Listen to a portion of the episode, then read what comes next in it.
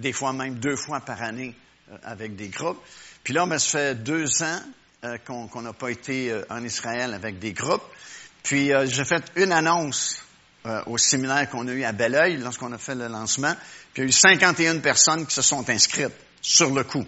Puis après, j'ai eu un total de 75. Alors, je peux même pas prendre tout le monde parce que depuis, depuis plusieurs années, on fait juste un autobus. Puis un autobus, c'est 50, 51 personnes. Parce qu'on a déjà été plus nombreux que ça, puis on a trouvé que c'était trop difficile à gérer. Donc, on se limite à un, un autobus, 50, 51 personnes. Donc, j'ai été obligé de refuser des gens. J'en ai accepté juste euh, à peu près 50. Puis, euh, pour pas décevoir les autres personnes qui, qui étaient, c'est sûr, déçues de ne pas pouvoir venir en avril, on va en faire un autre du en octobre. Alors, il y a deux voyages l'année prochaine, un en avril, en octobre. Octobre, il n'est pas encore annoncé, parce qu'il y a des gens ici à l'église qui veulent venir. Vous êtes venus de me donner votre nom parce que euh, je sais pas ce qui se passe, mais tout le monde veut aller en Israël. Euh, une annonce et puis le, voyage est, est, complet déjà. Mais on va en profiter parce que ça coûte un peu moins cher quand on est avec un groupe parce qu'on a certains avantages de l'agence de voyage lorsqu'on conduit 50 quelques personnes là-bas pour euh, filmer euh, la cinquième saison. Alors, la quatrième est déjà filmée, elle va débuter en septembre.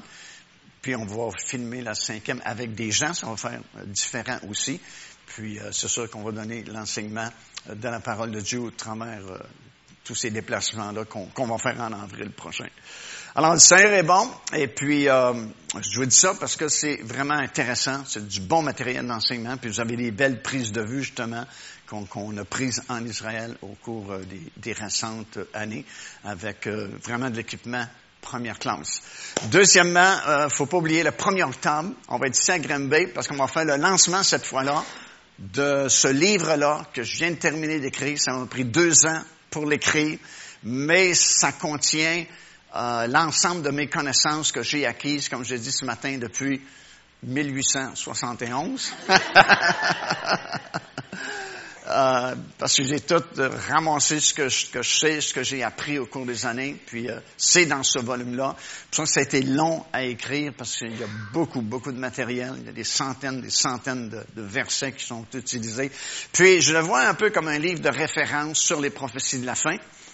Et je sais qu'en Europe, ça va être un, gros item qui va, qui va marcher très fort parce qu'à cause des émissions de télévision, on est de plus en plus connus euh, là-bas en France, Suisse, Belgique et dans plusieurs pays euh, francophones.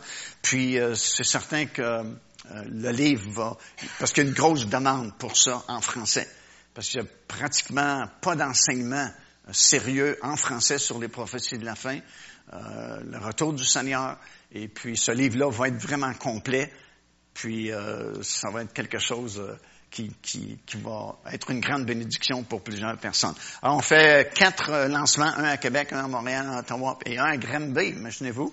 Donc, on va être à l'hôtel de Castel, 1er octobre. On va avoir une super journée, il va y avoir deux réunions, un à 3 heures l'après-midi, puis l'autre à 7 heures le soir. Donc, euh, vous allez avoir de la publicité. Nous, la publicité va commencer sur notre site web probablement la semaine prochaine mais je vais avoir aussi des handbills, des dépliants que je vais envoyer euh, ici à l'Assemblée pour que vous soyez bien au courant, la date, puis c'est au Castel, pour avoir une super belle journée ensemble, puis on va vous présenter enfin ce livre-là qui devrait être imprimé, euh, je pense qu'il va sous presse à compter de la semaine prochaine, vers euh, le 13-14 juin. Donc, on devrait l'avoir pour le mois de juillet. On s'est donné un, mois tampon au cas où ça prendrait plus de temps que prévu. Mais déjà en septembre, on commence à Québec, premier lancement, ensuite Montréal, euh, Granby, ensuite Montréal, puis euh, Ottawa. Alors prenez en note, 1er octobre, allez pas nulle part ailleurs, c'est au Castel que ça se passe. L'entrée est gratuite, donc euh, on veut avoir le plus grand nombre possible de gens pour euh, assister au lancement de ce livre-là. Et puis, vous allez être bénis, bénis, bénis, ça c'est certain. Gloire à Dieu. Alléluia. J'ai un bon message pour vous encore ce soir. Euh, je pense que c'est un bon message. En tout cas, moi, ça m'a béni en le préparant. Fait que si ça vous bénit pas, ben au moins, moi, j'aurais été béni. Prenez ma Bible, on va tourner, c'est drôle, encore une fois, dans le livre des psaumes. On a commencé avec psaume 24 ce matin. Puis là, on va aller dans le psaume 2. Puis on va lire juste un verset, le verset 6. Puis ce qu'on va lire, c'est un événement qui est euh, sur le point d'arriver très bientôt maintenant. Ça peut pas prendre des centaines d'années. C'est un événement glorieux auquel euh, nous allons assister, nous les enfants de Dieu. C'est le couronnement du Seigneur Jésus-Christ. Puis ça dit dans le psaume 2, verset 6, c'est l'Éternel qui parle, Dieu le Père. Puis il dit, c'est moi qui ai oint mon roi sur Sion, ma montagne sainte. Euh, si vous êtes un étudiant, la parole de Dieu, vous aimez ça étudier la parole, euh, je vous recommande de faire une étude sur la montagne de Sion. il y a du matériel, mon ami. Il y a beaucoup de versets euh, qui parlent de la montagne de Sion. Puis c'est très, très riche en enseignement, la montagne de Sion. Puis c'est vraiment très important aux yeux de Dieu. Et tellement important que c'est là que se fera le couronnement un jour du Seigneur Jésus-Christ. Et on ne peut pas se tromper, c'est Dieu lui-même qui le dit. Il dit, c'est moi qui ai oint mon roi sur Sion, ma montagne sainte. Ce matin, j'ai parlé comment il y a 2000 ans passés, le roi de gloire est venu. La Bible dit qu'il était venu chez les siens, le peuple juif, afin de se présenter comme roi à Israël et d'établir son royaume avec son peuple. Mais, comme nous savons, le peuple juif n'a pas reconnu Jésus comme son roi, surtout les prêtres, les sacrificateurs qui contrôlaient beaucoup euh, la population en général. Ils ont vraiment manipulé la foule pour que finalement Jésus soit rejeté et que le royaume de Dieu qui aurait pu être établi sur la terre à ce moment-là soit retardé, que son établissement soit retardé d'au moins 2000 ans maintenant mais un jour, le royaume va s'établir sur la terre. Il faut qu'il s'établisse sur la terre, parce que c'est prophétisé dans la parole de Dieu. Et le roi de ce royaume-là, ben, il faut qu'il soit un jour reconnu, accepté et couronné comme roi. Lorsqu'Israël a rejeté son roi, comme j'ai prêché ce matin, ben, c'est sûr qu'il n'a pas été couronné comme roi. Donc, tous les versets dans la Bible qui parlent du roi le Seigneur roi, le Seigneur Jésus-Christ comme roi des rois, Seigneur des seigneurs, et des versets qui parlent de son couronnement, comme on lit ici, et dans d'autres passages des Écritures, ben c'est encore à venir, parce que quand il est venu, il n'a pas été reconnu et il n'a pas été couronné comme roi. Euh, ce que nous lisons également dans la parole du Seigneur, c'est que quelques jours à peine, euh, à peu près trois, quatre jours après euh, qu'il a été rejeté par le peuple juif, il y a eu une espèce de couronnement, mais c'est une moquerie. Parce que dans Matthieu, chapitre 27, à compter des versets 28, ça dit qu'après que Pilate, justement, a fait choisir la foule entre Barabbas et Jésus, que la foule a préféré libérer Barabbas et crucifier Jésus, ben, il s'est en allé dans le prétoire, et puis là, ça dit, la cohorte est arrivée, probablement une centaine de soldats, autour de Jésus, et là, on s'est moqué de lui, on lui a fait un faux couronnement.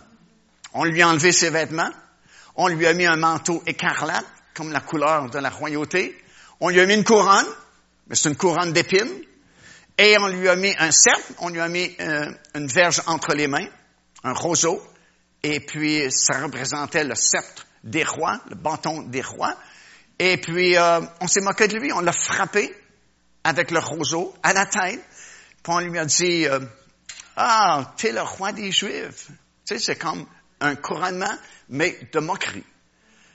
Et quelques heures plus tard, il a été crucifié sur la croix de Golgotha. Et comme je prêchais ce matin, il a été crucifié à titre d'agneau de Dieu et non pas à titre de roi.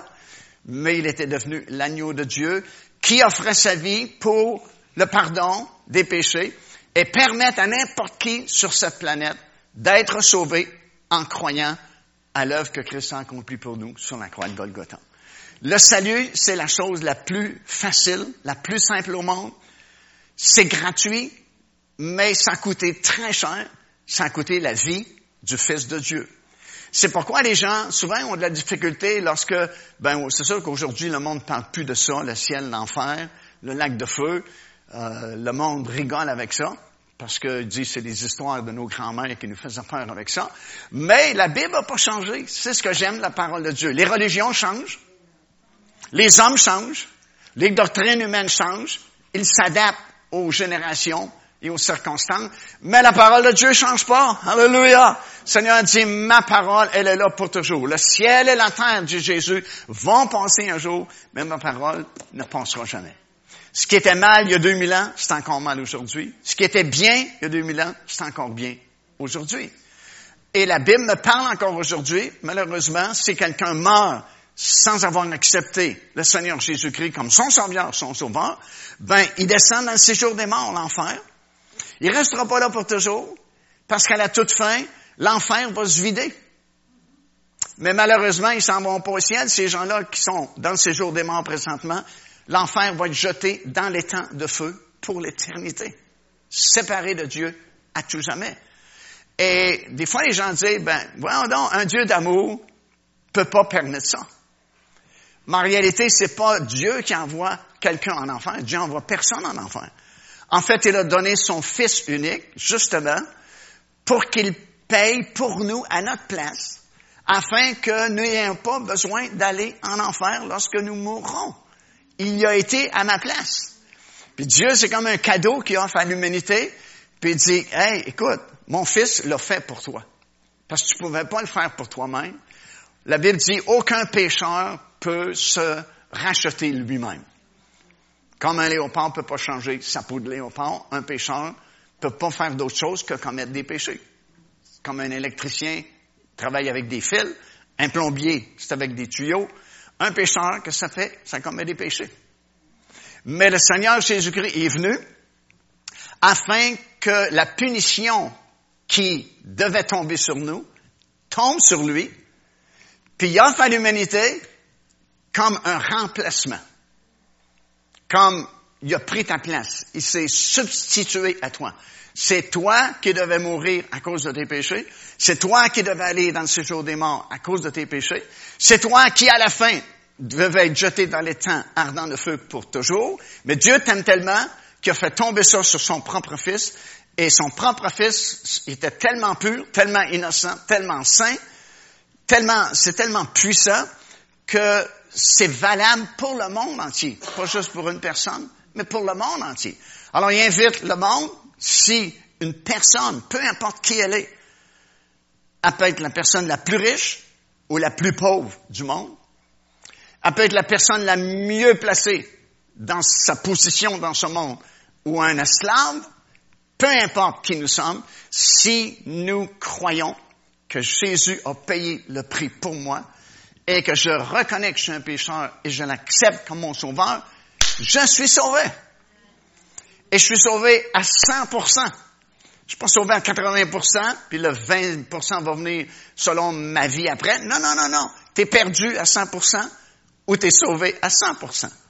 Puis dès l'instant où je reconnais mon besoin, j'accepte le Seigneur Jésus comme mon remplaçant, qui a été puni pour moi, il était en enfer pour moi, ben je suis sauvé. Et ça a coûté très cher à Dieu et ça a coûté très cher au Seigneur Jésus-Christ. Maintenant, si je rejette cela pour mille et une raisons que je peux trouver, ben imagine-toi l'insulte que je fais à Dieu. Puis c'est pour ça que la punition est si grande. Parce que le personnage offensé est si grand. Sais, si vous, me bousculez, c'est pas grave, je suis juste Mario Massicotte. Mais vous bousculez le premier ministre du Canada, on va vous arrêter tout de suite. À cause de sa position élevée, à cause de son nom. Alors là, on parle de créateur du ciel et de la terre.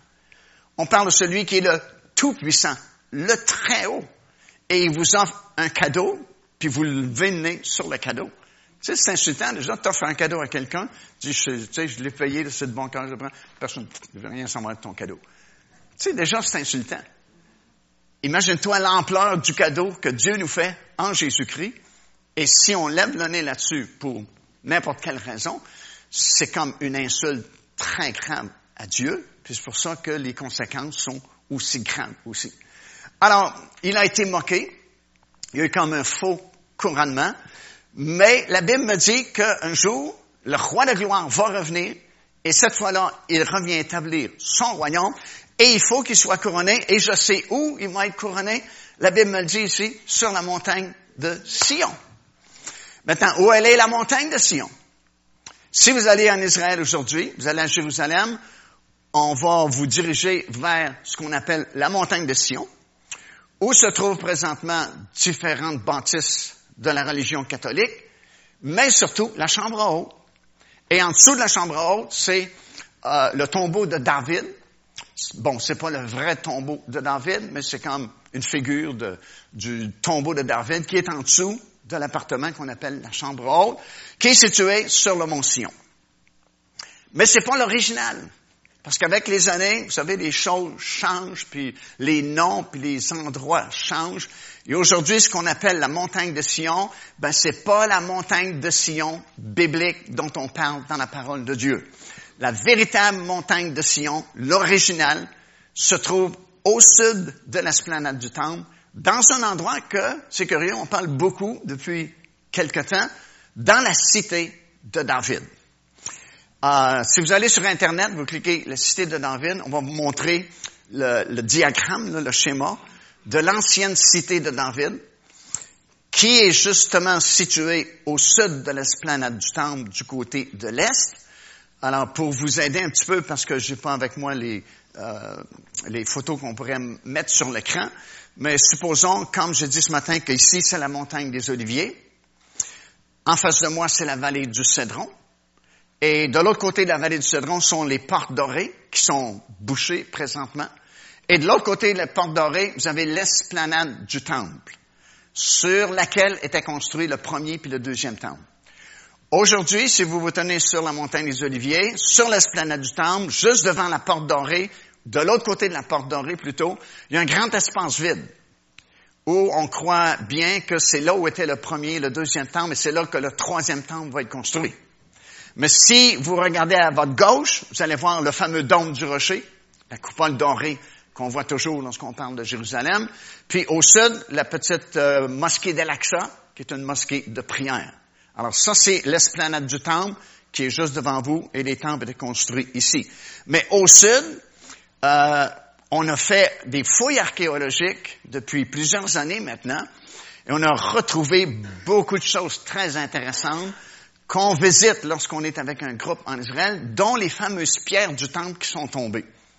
Et que personne n'a bougé, puis sont toutes empilées, là, des grosses, énormes pierres qui sont là. Et si vous allez plus au sud encore du côté de l'Est, c'est là où se trouvait ce que la Bible appelle la cité de David, et la montagne de Sion, l'original, était là, dans la cité de David, juste au sud-est de l'esplanade du Temple et de la montagne de Sion moderne qui est à peu près ici par rapport à la vraie qui était ici.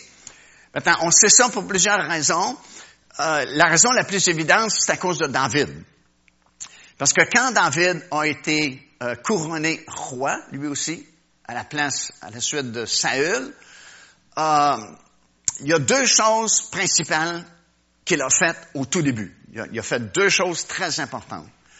La première chose qu'il a faite, c'est qu'il a dit, on va déloger les Jébusiens de leur forteresse. Maintenant, les Jébusiens habitaient justement là, où se trouve aujourd'hui, où se trouvait la cité de David, au sud-est de l'esplanade du Temple. Et les Jébusiens, c'était parmi les Yens qui étaient dans le pays de Canaan quand Israël est entré. Il y avait les, Jébusiens, il y avait les Cananéens, puis tous les Yens possibles. Ce que, l'Éternel avait dit à Josué, c'est que quand tu vas rentrer dans le pays, vous les chassez tous pour prendre possession du pays. Mais euh, le monde, c'est le monde, ça n'a pas changé beaucoup depuis des milliers d'années. Puis à la base, on est paresseux. Bon, je sais que pas ici à Grimby, mais ailleurs, le monde en général est paresseux. Puis on a tendance toujours à remettre à demain euh, ce qu'on a à faire qui est important. Alors, c'était comme ça, si bien qu'il a fallu à un moment donné que Josué se choque presque et qu'il dise jusqu'à quand négligez-vous, négligerez-vous de prendre possession du pays que Dieu vous a donné? Donc, ça a pris des années et des années avant de prendre possession totale du pays, puis même ils l'ont jamais pris totalement, parce qu'ils ont laissé des endroits comme le sud de Jérusalem, était habité par les Jébusiens. Et puis leur ville principale, c'était Jébu, qui est devenu Jérusalem. Jébu veut dire fouler aux pieds, puis Jérusalem veut dire habitation de la paix. Et puis, c'était vraiment une forteresse. Pourquoi est-ce que c'était une forteresse? Parce que, à l'époque, puis même encore aujourd'hui, l'eau est une denrée très rare au Moyen-Orient. Et autrefois, surtout, quand on construisait des villes, on préférait les construire là où il y avait une source d'eau. C'était une richesse incroyable. Et puis, il y a très peu de sources d'eau en Israël. Il y en a quelques-unes, mais c'est pas abondant. Mais il y en a une surtout qui s'appelle la source du Guillon, qui coule encore aujourd'hui. Et puis quand on y va avec un groupe, on, on visite justement l'endroit là que je suis en train de vous parler, la cité de David, la source du Guillon, qui coule toujours. Et puis c'est là que Jébu, la ville de Jébu avait été construite et que les Jébusiens habitaient depuis très longtemps parce qu'il y avait la source d'eau, la source du Guillon qui était là. Et selon la Bible, c'était une véritable forteresse, la forteresse des Jébusiens, qui était reconnue comme imprenable. C'est impossible de défaire les Jébusiens. Et Israël a bien tenté, je pense que c'est à trois reprises dans le livre de Josué, où on voit des tentatives d'Israël de combattre les Jébusiens puis les déloger. Puis à chaque fois, Israël est battu, doit retourner, battre en retrait. Puis finalement, ils ont fait un compromis. Jamais bon de faire des compromis avec l'ennemi, mais ils ont fait un compromis, puis on dit, OK, on va cesser toute attaque contre vous. Vous pouvez rester, payez-nous des taxes, et puis euh, ça va régler l'affaire. Alors, ils ont plus combattu les Jébusiens. Les Jébusiens sont devenus un piège euh, au sein d'Israël. Puis, un autre message à prêcher là-dessus, c'est quand tu euh, fais un compromis avec l'ennemi dans ta vie, ben ça va devenir un piège aussi dans ta vie. Des fois, tu gardes des choses dans ta vie. Je compare souvent euh, le salut d'une personne à un arbre. Première chose que tu remarques d'un arbre, c'est ses feuilles. Et quand tu arrives au Seigneur, souvent les grosses choses qui paraissent, ben justement, c'est réglé. Souvent les gens arrivent drogués ou problèmes d'alcool, des choses visibles. Puis souvent, c'est les premières choses qui partent. Parce que c'est comme les feuilles, c'est évident. Mais en dessous des feuilles, il y a les branches. Fait des fois, ça prend un petit peu plus de temps à avoir la victoire sur les branches que sur les feuilles. Puis en dessous des feuilles, en dessous des branches plutôt, il y a le tronc.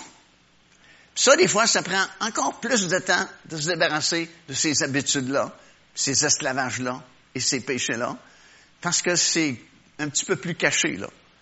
Puis quand tu as réussi à te débarrasser des choses qui sont représentées par le tronc de l'arbre, tu penses que tout est réglé dans ta vie. Attention, il y a les racines.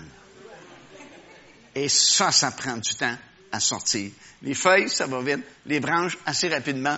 Le tronc, ça prend un peu plus de temps. Mais les racines, des fois, ça prend des années, puis ça prend des circonstances que Dieu va permettre dans notre vie pour qu'on puisse finalement réaliser qu'on a fait certains compromis avec certaines habitudes dans notre vie qu'on n'a pas réussi à vaincre, puis on se dit, ben, c'est pas si pire que ça.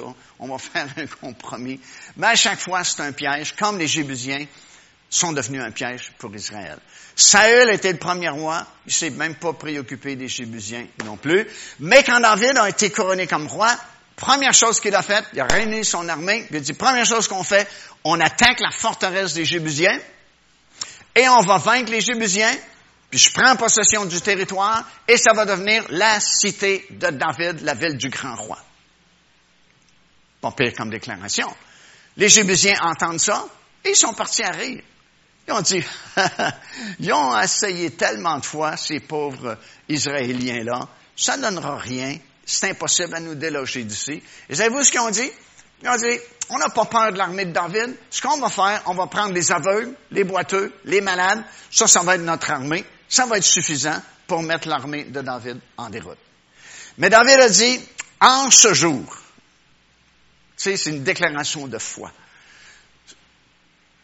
La façon que ça marche dans la parole de Dieu, c'est qu'avant que tu aies la chose entre tes mains, il faut que tu le déclares par la foi que tu l'as. Puis c'est simple, mais c'est très dur pour nous parce qu'on n'a pas été élevé comme ça. On est élevé, montre-moi les, je vais le toucher, je vais y croire. Mais le dire que je l'ai quand je l'ai pas, je pas capable de dire ça. Ça prend du temps souvent à s'habituer aux façons de Dieu parce qu'on a été élevé selon les façons du monde. C'est comme les soldats à la croix quand Jésus est crucifié, ils ont dit, fais un miracle, descends de la croix, puis on va croire en toi. Mais ça n'a rien donné. OK, sur le coup, ils auraient été impressionnés, mais leur cœur n'aura pas été changé. Puis le, modèle de biblique, c'est comme c'est écrit dans l'Épître aux Romains quand ça parle de la foi d'Abraham. C'est le Dieu qui appelle les choses qui ne sont pas comme si elles étaient. Hmm. Puis dans Marc chapitre 16, ça dit, tout ce que vous demandez en priant, croyez que vous l'avez reçu et vous le verrez s'accomplir. Ça veut dire qu'il faut que tu déclares que tu l'as avant que tu l'aies. Hmm. On n'est pas habitué à ça. Parce qu'on dit, non, non, quand je vais l'avoir, je vais le dire. Mais selon la parole de Dieu, si c'est quelque chose de biblique, évidemment, faut que tu le déclares avant de le posséder matériellement. Comme si tu es malade, ben, tu crois à la guérison, tu confesses la guérison avant même de le voir, la manifestation physique. Tu as un problème financier, ben, au lieu de chialer, tu déclares que Dieu pourvoit tous tes besoins à l'abondance avant que l'argent arrive. Mais parce qu'on n'est pas habitué, on n'a pas été élevé de même, on hésite à faire ça et on préfère chialer et se lamenter devant Dieu que ça marche pas, pourquoi qu'il nous exauce pas, puis, puis tant que tu chiales, Dieu peut pas agir avec les chialeux. Allô? Dieu peut pas agir avec les chialeux. Il attend que tu comprennes sa façon de fonctionner.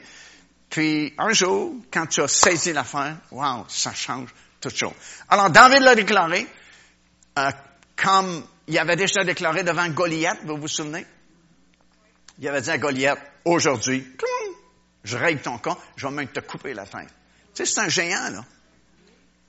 Puis euh, je pense qu'il y avait quelque chose comme 16 ans à l'époque, David. Tu sais, c'est un gardien de brebis, là, qui a même pas, il a pas d'armure, il a rien. Il a essayé de l'armure de, de Saül, puis il était plus capable de bouger, tellement salaud. Il dit, débarrasse-moi de ça. Il est allé avec un bâton. Puis cinq pierres polies. S'il y avait un autre message à prêcher, pourquoi est-ce qu'il était poli? Pourquoi est-ce qu'il en a pris cinq? Quand je reviendrai une autre fois à Granby. Mais, sais, il a déclaré avant, avant de, lancer la première pierre, il l'a déclaré aujourd'hui, c'est fini. Fais ton testament, c'est fini. Je te coupe la tête. Puis ça a marché.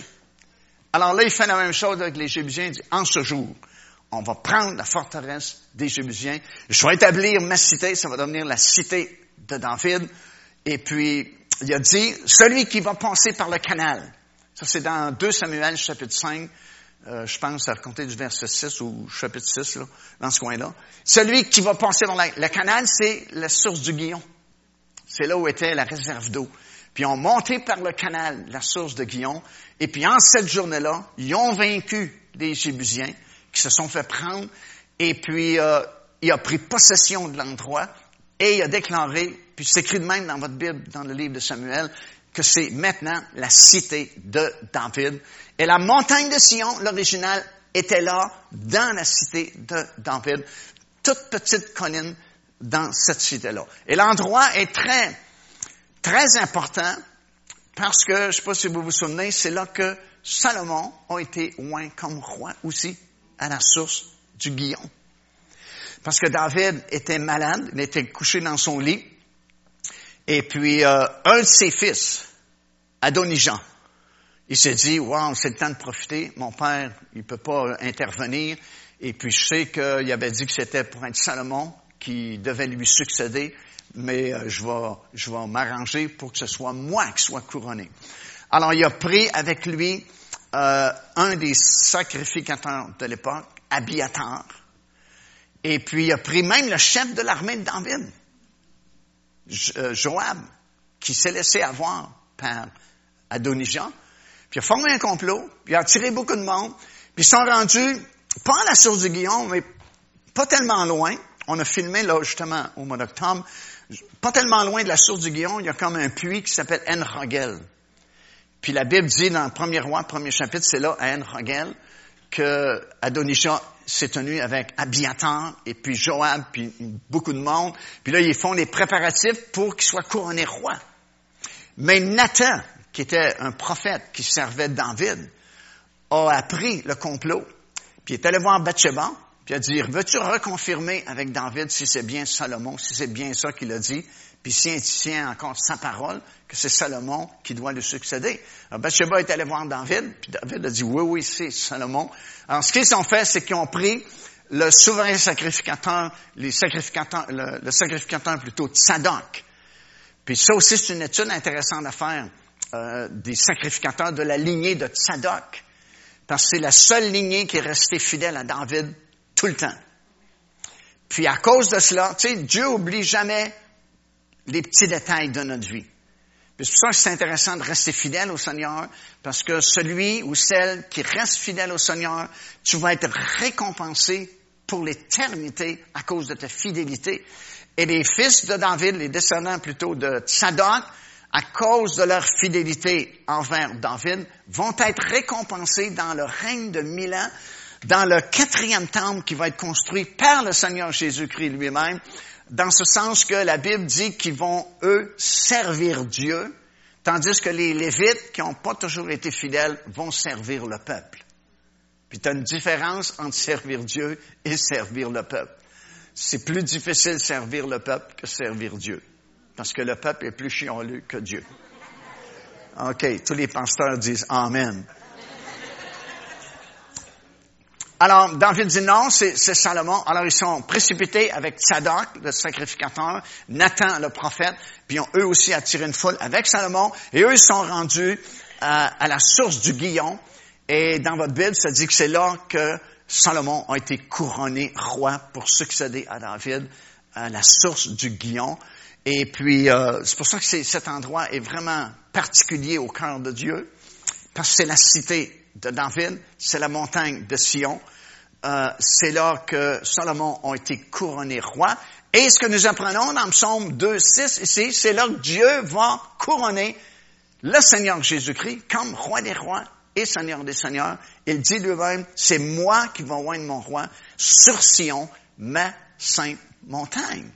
Alors, c'est vraiment un endroit très euh, proche du cœur de Dieu c'est un endroit important aussi parce que la deuxième chose que David avait faite après avoir conquis Jébu et changé le nom de la ville et déclaré que c'est maintenant la cité de David, il a récupéré l'arche de l'Alliance. Puis vous savez l'histoire sans doute de l'arche de l'Alliance, quand ils sont sortis euh, du désert, qui ont commencé à prendre possession du pays de Canaan, ils ont installé le tabernacle qui était portatif. Tu sais, on lit ça des fois, puis tu faut que tu arrêtes, puis imagine-toi un peu. C'était un job pendant 40 ans dans le désert. Monte le tabernacle, démonte le tabernacle, monte le tabernacle, démonte le tabernacle. C'était de l'ouvrage, comprends-tu? Il n'y a pas d'assurance chômage, là. Tout le monde travaillait. Et puis, finalement, quand ils sont arrivés dans le pays de Canaan, ils l'ont fixé à Gilgal au début, pendant quelque temps. Mais ils l'ont euh, installé, fixé de façon permanente dans un endroit qui s'appelle Silo. Bon, je voulais filmer là en octobre dernier, mais on n'a pas été capable de se rendre parce qu'il y a des conflits. C'est la Samarie qui, qui est contestée, tout ce territoire-là. Mais c'est à Silo euh, qu'on a établi le tabernacle. Puis on a déjà été, il y a plusieurs années passées, puis eux, ils ont construit un tabernacle en bois qui représentait le tabernacle qui euh, avait été euh, établi de façon permanente. Le tabernacle, je pense qu'il était là 300 quelques années à Silo jusqu'à l'époque de Élie, pas le prophète, mais le sacrificateur, qui lui était complètement déconnecté de Dieu. Il n'était vraiment pas proche de Dieu. Sa famille, c'était tout croche. Ses fils commettaient des choses terribles envers la population. Puis lui, c'est comme tu laissais faire. Et puis à un moment donné, vous connaissez l'histoire, les Philistins ont attaqué. Ils ont pensé de prendre l'arche de l'Alliance sur le champ de bataille pour faire peur aux Philistins. Mais les Philistins ont gagné la guerre. Pire, ils ont pris l'arche de l'Alliance. Et finalement, euh, Élie est mort, euh, ses, fils ont été tués, sa belle-fille a accouché d'un enfant dont elle l'a appelé Ichabod, qui signifie la gloire est partie. Tu t'imagines le pauvre petit gars quand tu grandis, c'est quoi ton nom? Ichabod, la gloire est partie. Il va à l'école. Non, non, la gloire est partie. Mais c'est comme ça que ça s'est passé. Et puis, euh, finalement, elle a été entre les mains des Philistins, comme vous savez, dans le palais de Dagon. Puis Dagon, euh, il a poigné le rhume. Et puis, finalement, les Philistins l'ont retourné parce que ça allait mal. Elle est arrivée à Beth-Shemesh, puis les, Israéliens qui étaient là étaient tellement excités de voir l'âge qu'ils ont soulevé le couvercle, puis il y en a des milliers qui sont morts instantanément, parce que tu joues pas avec ça. Puis finalement, ils l'ont envoyé à Kiryat Yarim, dans la maison d'un particulier. Peux-tu t'imaginer? Tu sais, c'est comme Monsieur Tout-le-Monde, là. Pendant de nombreuses années, il y a, il y a l'ameublement le plus précieux d'Israël dans sa maison. Quelque chose, hein? Pendant des années, des années, des années de temps. Puis Saël était le premier roi d'Israël, s'en est même pas préoccupé de l'arche de l'Alliance. Puis imagine-toi la silo, l'arche de l'Alliance, là, elle représentait la gloire, la puissance du grand Dieu d'Israël. Puis une fois par année, vous vous souvenez, le souverain sacrificateur, là, il traversait le voile, entrait dans le lieu très saint, juste devant l'arche de l'Alliance, puis attendait la manifestation de la gloire de Dieu. Dieu manifestait sa gloire. C'est comme ça qu'il savait que les péchés avaient été couverts par les sacrifices durant l'année qui se terminait à la journée du Yom Kippur. Mais là, il n'y a plus d'arche, puis il n'y a plus de gloire. Dieu n'est plus là.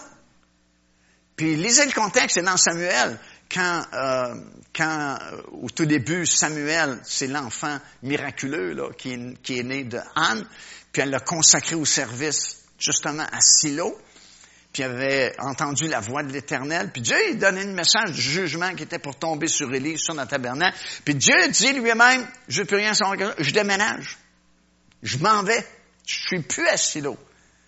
Alors l'arche est partie, puis pendant de longues années, une fois par année, le souverain sacrificateur, il fait quand même sa job, il rentre dans le lieu très saint, le lieu très saint est vide. Il n'y a plus d'arche, puis il n'y a plus de manifestation dans la gloire. Puis ça dérangeait pas plus le monde parce qu'on est routinier. Puis même souvent, on va à l'église, c'est toujours les mêmes chants, puis on voit pas beaucoup de manifestations. Mais on y va parce que c'est notre habitude, notre routine. C'est ce qui se passait à Silo. Puis ça est arrivé, premier roi s'est même pas préoccupé. Où est-ce qu'est l'arche? On devrait-tu ramener l'arche pour revoir la gloire de Dieu? Ça n'intéressait pas plus que ça. Parce que c'est un roi, en jargon biblique, on dit un roi de tête et d'épaule, un roi charnel. C'était pas spirituel. Mais David est arrivé, première chose qu'il fait, il s'empare de la forteresse de Jébu, ça devient la cité de David. Deuxième chose, c'est où est-ce qu'est l'arche? Faut ramener la gloire ici. Et puis on l'a informé à Kiryat Yarim. Vous savez sans doute l'histoire. Il est allé, puis il n'a pas lu des instructions. Et puis l'arche est failli tomber. Usa a voulu la protéger. Piou! Frappé à mort. David lâche tout. Il est insulté, il retourne à Jérusalem, il étudie, à peu près, je pense c'est trois mois plus tard, il revient, il a compris, l'arche, on ne peut pas la transporter sur un char, comme les Philistins faisaient. Dieu n'a pas jugé les Philistins parce qu'ils sont dans l'ignorance, mais quand vous connaissez la parole de Dieu, puis vous n'obéissez pas, vous êtes plus responsable que quelqu'un qui a jamais entendu prêcher l'Évangile. Puis a appris qu'il faut qu'elle soit transportée sur les épaules des prêtres lévites. Il y a des perches aux quatre coins sur les épaules des prêtres. Donc là, il est parti de Kiryat, de, euh, euh, l'air de Nacon, là, où l'arche avait basculé, jusqu'à Jérusalem, c'est quelques kilomètres quand même. tous les six pas, stop, faisait des holocaustes, des chants de louanges, des danses, de la musique, il se réjouissait parce que il ramenait la gloire en Israël, à Jérusalem. Il faisait un autre six pas, à chaque six pas, arrête, va chercher des animaux, fait des holocaustes, la louange, des chants, les danses, fait un autre six pas. Comprends-tu que l'adrénaline, ça monte à l'intérieur?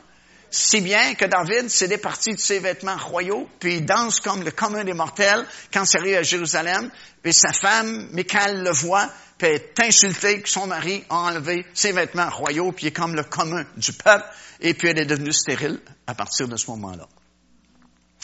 Puis là, il est arrivé une chose vraiment très importante. David, en principe, aurait dû ramener l'arche à Silo, là où était le tabernacle. Mais il y a eu une brèche prophétique pour nous aujourd'hui. Il l'en est à la montagne de Sion, dans la cité de David. Il a placé l'arche juste sur le sommet de la montagne de Sion. Il a placé une tente au-dessus, qu'on a appelée la tente de David. que vous retrouvez dans le livre des Actes des Apôtres. Puis là, il a invité la population juive, les Israéliens, à venir adorer, louer, chanter devant l'arche de l'Alliance. Et ça devait être une question de prise de conscience pour tout le monde, parce que selon la loi de Dieu, tu ne pouvais pas faire ça. Juste un homme, une fois par année, qui pouvait voir l'arche de l'Alliance. Mais là, il y a une brèche prophétique. David dit n'importe qui, vous pouvez venir voir l'arche. La gloire est revenue en Israël. Puis, c'était une figure pour notre époque, notre dernière génération, où il y a vraiment une percée de louanges partout dans le monde, surtout chez les jeunes sur cette planète. C'est vraiment excitant de voir ce qui se passe présentement. Et c'est l'accomplissement de la brèche prophétique à l'époque de David. Pendant une seule génération, la génération de David, tu as eu deux tabernacles, si tu veux, un à Silo où c'est vide, et il y a juste le monde, mais il n'y a pas de manifestation, et il y a à Sion où il y a la tente de David, où c'est plein de réjouissance, puis il y a de l'action qui se passe, puis c'est vraiment plaisant de louer le Seigneur là. Alors David a fait ces deux choses-là, mais ce qui nous intéresse ce soir, c'est vraiment le couronnement du Seigneur Jésus-Christ qui se fera là, sur la montagne de Sion, euh, dans la cité de David, très bientôt maintenant, parce que le roi de gloire est sur le point de revenir, parce que tous les signes sont accomplis. Et puis, lorsqu'il sera revenu, il va revenir avec nous à la fin de ces sept années de tribulation. Vous savez, la Bible, c'est très, très précis. Euh, c'est ce que j'aime de la parole de Dieu. Il n'y a pas d'à peu près. Euh, la période de tribulation, c'est exactement sept ans, les sept dernières années avant le retour physique du Seigneur Jésus-Christ. Il va venir dans les airs seulement au début de ces sept années-là pour chercher ceux qui sont prêts, mais à peu près sept ans plus tard, il revient avec tous ses saints. Alors, si on revient avec lui, il faut être parti avant. On revient avec lui pour établir son royaume sur cette terre. Donc, cette période, c'est exactement sept ans, c'est 2520 jours, à raison de 360 jours par année. Comment on se sent? Parce que la Bible dit qu'au milieu de ces sept années-là, il va briser son alliance, il va faire cesser le sacrifice dans le temple qui va être bientôt reconstruit, puis il va fouler aux pieds la ville de Jérusalem pour une période de 1260 jours. Alors, ça, c'est la moitié des sept années. 1260 jours. Si vous ajoutez un autre 1260 jours, vous avez 2520 jours. Alors, on sait exactement la durée de la période de tribulation mondiale. En jours, c'est 2520 jours. Mais là, Daniel va nous surprendre par une vieille prophétie qui est mentionnée dans son livre, dans le dernier chapitre, les, les trois derniers versets, alors qu'il va nous expliquer qu'à partir du milieu des sept années de tribulation, donc les derniers 1260 jours, 1260 jours après la moitié des sept années de tribulation, on arrive au retour du Seigneur Jésus-Christ sur la terre avec tous ses rachetés. Mais Daniel explique qu'il va avoir à ce moment-là une prolongation de 75 jours. Parce qu'il nous explique, heureux celui qui va entendre jusqu'à 1335 jours. Alors, si tu prends 1260 jours, plus 75 jours, tu arrives à 1335 jours. Donc, il y a une prolongation, après les sept années de tribulation, de 75 jours. Pourquoi est-ce qu'il y a une prolongation de 75 jours? Bon, pour plusieurs raisons. Une de ces raisons, c'est pour avoir le temps de couronner le Seigneur Jésus-Christ comme roi des rois et Seigneur des seigneurs. Mais il y a beaucoup d'autres événements qui doivent se produire dans ce laps de temps-là. Je vous donne ça rapidement parce que la Bible ne nous donne pas la chronologie, l'ordre dans lequel les événements vont se produire, mais on sait que plusieurs événements doivent se produire alors que le Seigneur Jésus-Christ est revenu sur la terre avec tous ses rachetés. Une des premières choses, certainement, c'est justement le couronnement du Seigneur Jésus-Christ. Et on a même une prévue ça, c'est dans Daniel, le chapitre 7, je pense que c'est verset 13-14, où on a une description du couronnement du Seigneur Jésus-Christ, comment Dieu le Père va couronner son Fils Seigneur Jésus-Christ à ce moment-là. Et on sait par Psaume chapitre 2 et le verset 6 que ce sera sur la montagne de Sion, l'original, dans la cité de David. Et je trouve ça intéressant que depuis quelques, peut-être un an maintenant, Presque tout le monde parle de la cité de David, puis on fait des fouilles dans la cité de David. On ramène, autrement dit, la cité de David vivante, alors qu'elle a été oubliée pendant des milliers d'années. Il y a quelque chose là-dedans. Et puis, euh, c'est là où il va être couronné. Peut-être qu'il va être couronné avec ce fameux flacon d'huile qu'on a découvert à Qumran il y a plusieurs années passées. Tu sais, les manuscrits de la mer Morte. On n'a pas découvert grand-chose. Il est supposé d'avoir des milliards de dollars de valeur, de, d'or, d'argent, puis d'items qui étaient dans le, temple à Jérusalem que les Esséniens ont cachés à différents endroits dans la région de Qumran. Mais jusqu'à présent, on n'a pas découvert grand-chose. Sauf qu'en 1952, on a découvert ce qu'on appelait le rouleau de cuivre. Et puis dans le rouleau de cuivre, euh, on indiquait les endroits où était caché ce fameux trésor. ça a attiré des archéologues, c'est des gens qui n'étaient pas archéologues, mais whoop, soudainement sont archéologues pour découvrir ces, découvrir ces choses-là. Mais on n'a pas trouvé grand-chose. Sauf que ce qui nous intéresse, nous, c'est qu'en 1988, grâce à ces fouilles qui ont été faites, on a découvert un flacon d'huile. Puis après analyse, on a découvert que ça contenait les cinq ingrédients de base mentionnés pour la composition de l'huile sainte qu'on se servait pour le couronnement des rois en Israël. Puis dans Exode chapitre 30, vous avez les cinq ingrédients qui sont mentionnés dans votre Bible. Puis, euh, juste un petit peu plus bas, dans un verset suivant, ça dit que ces cinq ingrédients de base étaient mélangés selon l'art du parfumeur.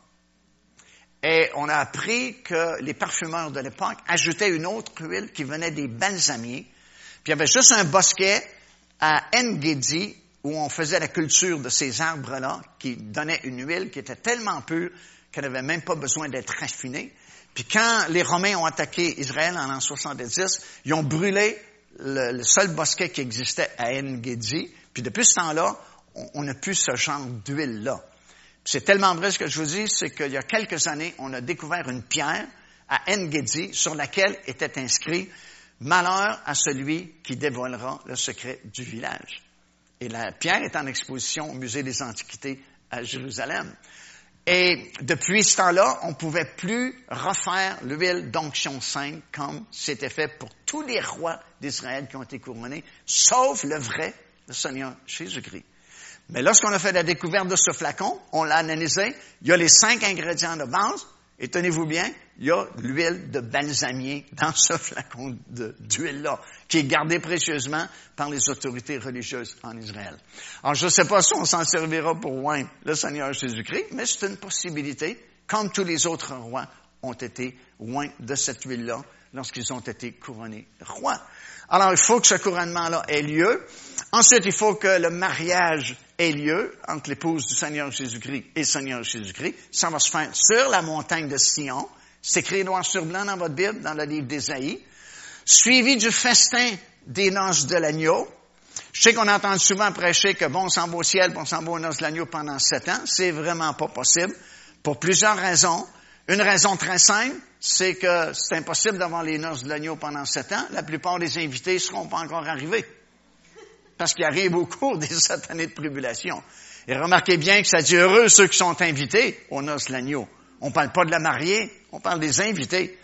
C'est comme un mariage ici-bas. Tu as deux groupes, tu as l'épouse, puis tu as les invités. C'est pas, pas la même gang. C'est la même chose pour le spirituel. Donc, ils vont arriver durant les sept années de tribulation. Et encore une fois, noir sur blanc, c'est écrit dans votre Bible, c'est sur la montagne de Sion. Vous avez même une partie du menu qu'on va manger aux noces de l'agneau dans le livre du prophète Ésaïe. Euh, une autre chose qui doit arriver durant ces 75 ans, et ça, les gens chrétiens, ils n'aiment pas ça, mais c'est, dans la Bible, c'est le tribunal de Christ. Il y a plusieurs versets qui situent exactement quand le tribunal de Christ aura lieu, puis aura lieu après le retour du Seigneur Jésus-Christ, et c'est bon, sur la terre. Puis, euh, c'est dans votre Bible. Ça dit, tous, nous allons comparaître un jour devant le tribunal de Christ pour rendre compte de notre administration. Mais c'est un sujet que les chrétiens aiment pas entendre parler parce que ça nous place devant nos responsabilités. Ça, c'est un mot vraiment très laid. Responsabilité. On veut pas entendre parler de ça. J'ai fait un enseignement sur le tribunal de Christ, un coffret de trois DVD. C'est le coffret qui c'est le moins vendu de tous les coffrets que j'ai. Il dort sous mes tablettes dans le bureau. Parce que on n'aime pas entendre parler de ça. Mais il faut pas avoir peur de ça, parce que c'est pas pour être sauvé ou pas sauvé qu'on va être jugé à ce moment-là. Parce que si on passe au tribunal de Christ, c'est qu'on est sauvé, c'est pour nos récompenses.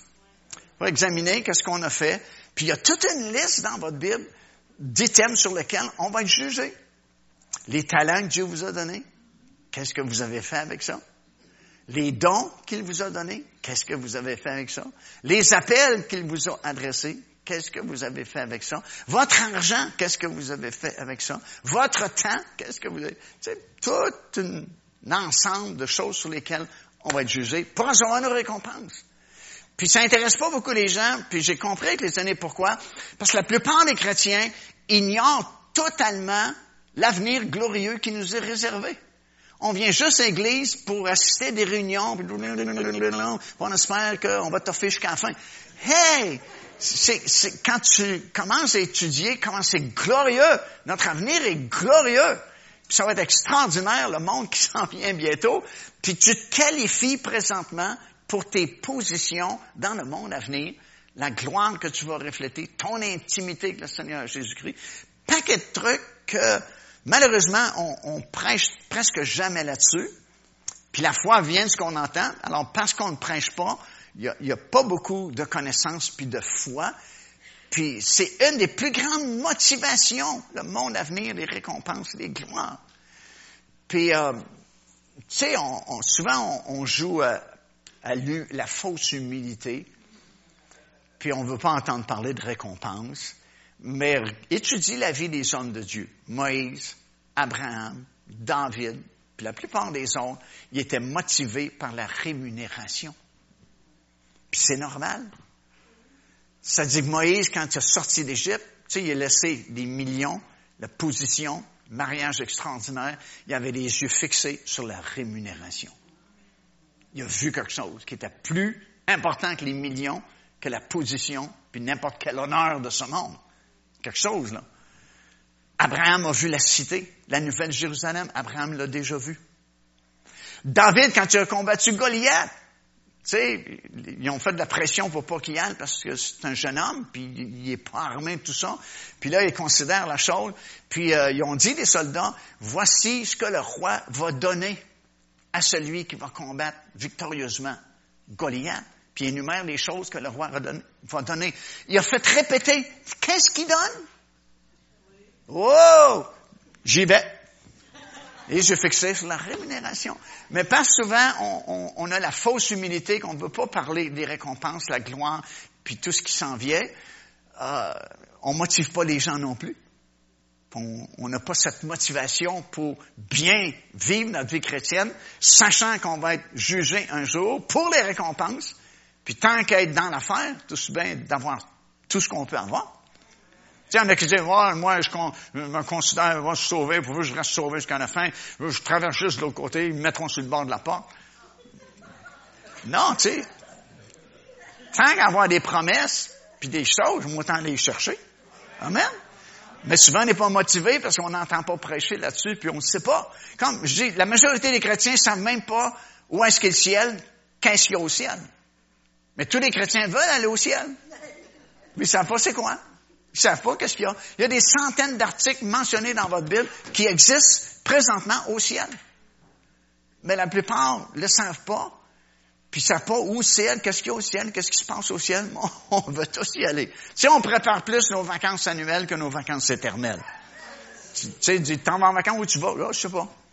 Si tu vas, ah, je sais pas. Non, non, tu vas te checker surtout avec Internet aujourd'hui. Tu veux voir la plage, tu veux voir le motel, c'est-tu propre, c'est-tu grand. C'est juste pour deux semaines de vacances. Il faudrait à peine fouiller la parole de Dieu où est-ce qu'on s'en va. Pour pas mal plus longtemps que deux semaines. Qu'est-ce qui se passe là? Puis qu'est-ce qu'on va faire là? Puis je termine avec ça, je suis tout trop long, toujours trop long. Mais écoute, tu sais, tu dis, euh, je veux savoir parce que je m'en vais là. Qu'est-ce qu'on va faire? Parce que souvent, les chrétiens ont l'impression que quand on va mourir, on s'endort, puis on s'en va au ciel comme ça, puis on va dormir pour l'éternité. Il y en a d'autres qui pensent qu'on va flotter sur un nuage avec une harpe. tu sais, Philadelphia, le fromage. ça, c'est pour l'éternité. Si ça va être long, l'éternité. Non, on s'en va au ciel, mais on s'en va même pas au ciel pour toujours. On va revenir sur la terre qui va être changée. Puis on va revenir esprit en mécanique comme vous êtes ce soir sauf le corps va être parfait. Puis ça va tout être reconstruit. Il va y avoir des villes. Il y a même des autoroutes qui vont être construites. La Bible dit qu'il y avoir une autoroute qui va partir d'Égypte, va traverser Israël, va monter jusqu'en Assyrie. S'il y a des autoroutes, il doit y avoir des véhicules. Que ça donne d'avoir une autoroute s'il n'y a pas de véhicules. Mais ça ne sera pas polluant, comme ça l'est aujourd'hui. Tu sais, c'est un paquet de trucs. Il va y avoir des arbres, il va y avoir des villes, il va y avoir de l'administration. Puis on, va être encore plus conscient de ces choses-là qu'on l'est ce soir. Mais parce que c'est pas souvent prêché, on n'a pas l'idée, on ne le voit pas, puis on, automatiquement, on n'est pas motivé. Tout ce qu'on voit, c'est, ah, on va à l'église trois fois par semaine, on chante trois petits chants, puis on essaie de toffer jusqu'à la fin. Tu sais, il y a bien plus que ça. Quand tu commences à voir le plan de Dieu, puis où est-ce qu'on s'en va, puis comment ça va être le monde à venir, wouh, ça met du gaz dans ton réservoir, mon ami. Tu viens plus juste à l'église pour assister à des réunions, mais wouh, tu es enthousiasmé.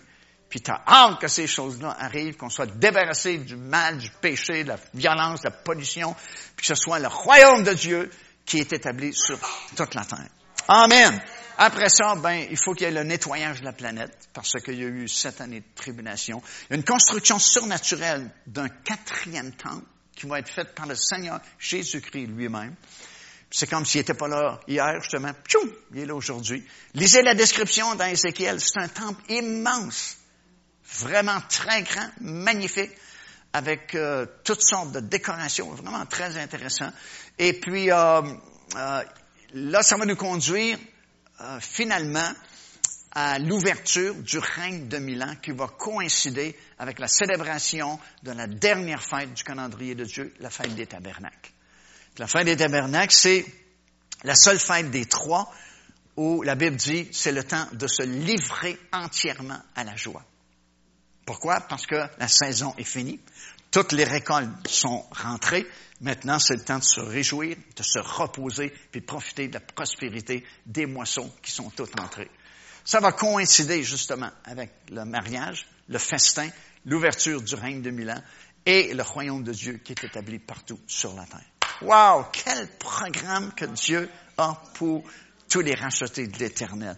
Quand tu commences à réaliser cela, tu ne peux plus rétrograder, c'est impossible. Moi, je dis que chaque rétrograde qui retourne en arrière, c'est parce qu'il n'a pas compris. Il n'a pas entendu ou il n'a pas cherché dans la Bible, parce que dès l'instant que tu comprends, tu ne vas pas manquer ça. Tu sais, tu as le choix entre le lac de feu pour l'éternité ou la gloire de Dieu dans un monde nouveau où il n'y a plus de mal, il n'y a plus de péché, il n'y a plus de voleurs, il n'y a plus de menteurs, il n'y a même plus de docteurs. Parce qu'il n'y aura plus de malades, il n'y aura plus d'infirmières. Tu sais, c'est des métiers, des professions qui vont disparaître, ça. Il n'y aura plus de prison, hallelujah, parce qu'il n'y a plus de malfaiteurs.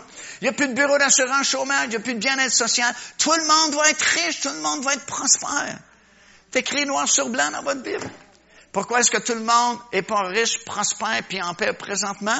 Parce qu'on n'est pas dans le monde nouveau. On est sous l'opération de la condamnation qui est tombée sur cette planète. Mais un jour, cette condamnation va être, même la nature, Paul dit, elle soupire en elle-même.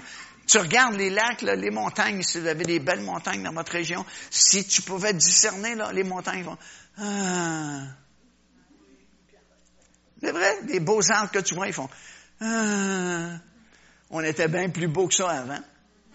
Mais quand le péché est en train de s'en ce monde, la nature a perdu sa beauté. Mais elle va retrouver cette beauté-là. La Bible dit que la nature, elle soupire en elle-même, puis elle attend, savez-vous ce qu'elle attend, la nature? Elle attend la révélation des fils de Dieu. C'est écrit noir sur blanc dans votre Bible, dans l'Épître aux Romains. Elle attend la manifestation des fils de Dieu. Qu'est-ce que ça veut dire? Présentement, les enfants de Dieu ne sont pas reconnus et aimés beaucoup sur cette planète. Parce qu'on a des pensées contraires au monde. On a de l'air des poissons qui sortent de l'eau dans notre génération parce que les valeurs ont changé. Ce que la Bible avait prédit, on le vit. La Bible avait dit, dans les derniers jours, on va appeler le mal bien, puis le, bien mal. C'est exactement ça qu'on vit aujourd'hui. Paul dit, conformez-vous pas au siècle présent. Pense pas comme le monde pense. Mais si tu penses pas comme le monde pense, tu as de l'air bizarre aujourd'hui. Puis la nature, elle attend la manifestation des fils de Dieu, c'est-à-dire quand le Seigneur va être revenu, les enfants de Dieu vont être manifestés, puis vont régner partout sur cette planète, dans le royaume de Dieu. Et enfin, la nature va retrouver sa beauté originale, puis le monde va être débarrassé enfin des problèmes, des troubles, des chicanes, des disputes, des vols, des viols, des massacres, et tout le mal qu'on voit sur cette planète. Il n'y en aura plus jamais. Ça va être la félicité pour l'éternité. Et c'est pour ça que ça vaut la peine de comprendre ces choses-là, de rester fidèle, puis de glorifier le Seigneur jusqu'à la fin, parce que ça vaut vraiment la peine. Est-ce qu'on peut se lever en terminant? Oh, hallelujah. Je vais donner un cours biblique ce soir. Ah, il y a des belles choses qui sont devant nous, enfants de Dieu. Ça vaut vraiment la peine de rester fidèle, rester accroché, puis s'entretenir de ces choses-là. Tu sais, si tu veux marcher fidèle jusqu'à la fin, une des premières choses que tu dois faire, entretenez-vous. C'est ce que Paul dit, entretenez-vous par des chants, des hymnes, des psaumes, par la parole de Dieu, chantant et célébrant de tout votre cœur les louanges du Seigneur. Fait qu'au lieu de se plaindre de nos bobos, se plaindre que c'est difficile, la vie est dure aujourd'hui, hey, chante. Si tu sais pas quoi dire, chante. Parce que quand tu chantes, tu témoignes la grandeur de Dieu. Puis au lieu de, de rester triste puis morose, ça a un effet magique de chanter. Tu vas avoir de la joie dans ton cœur. Fait que tu sais pas quoi faire, tu sais pas comment t'en sortir, chante. Tu as appris des chants ici à l'église, chante-les chez vous. Chante-les dans ton auto. Chante-les où tu peux. Mais chante. Parce que la, parole qui sort de ta bouche, c'est comme le témoignage de victoire que tu laisses sortir. Gloire à Dieu. C'est bon. Je demandais si nos musiciens peuvent revenir, puis euh,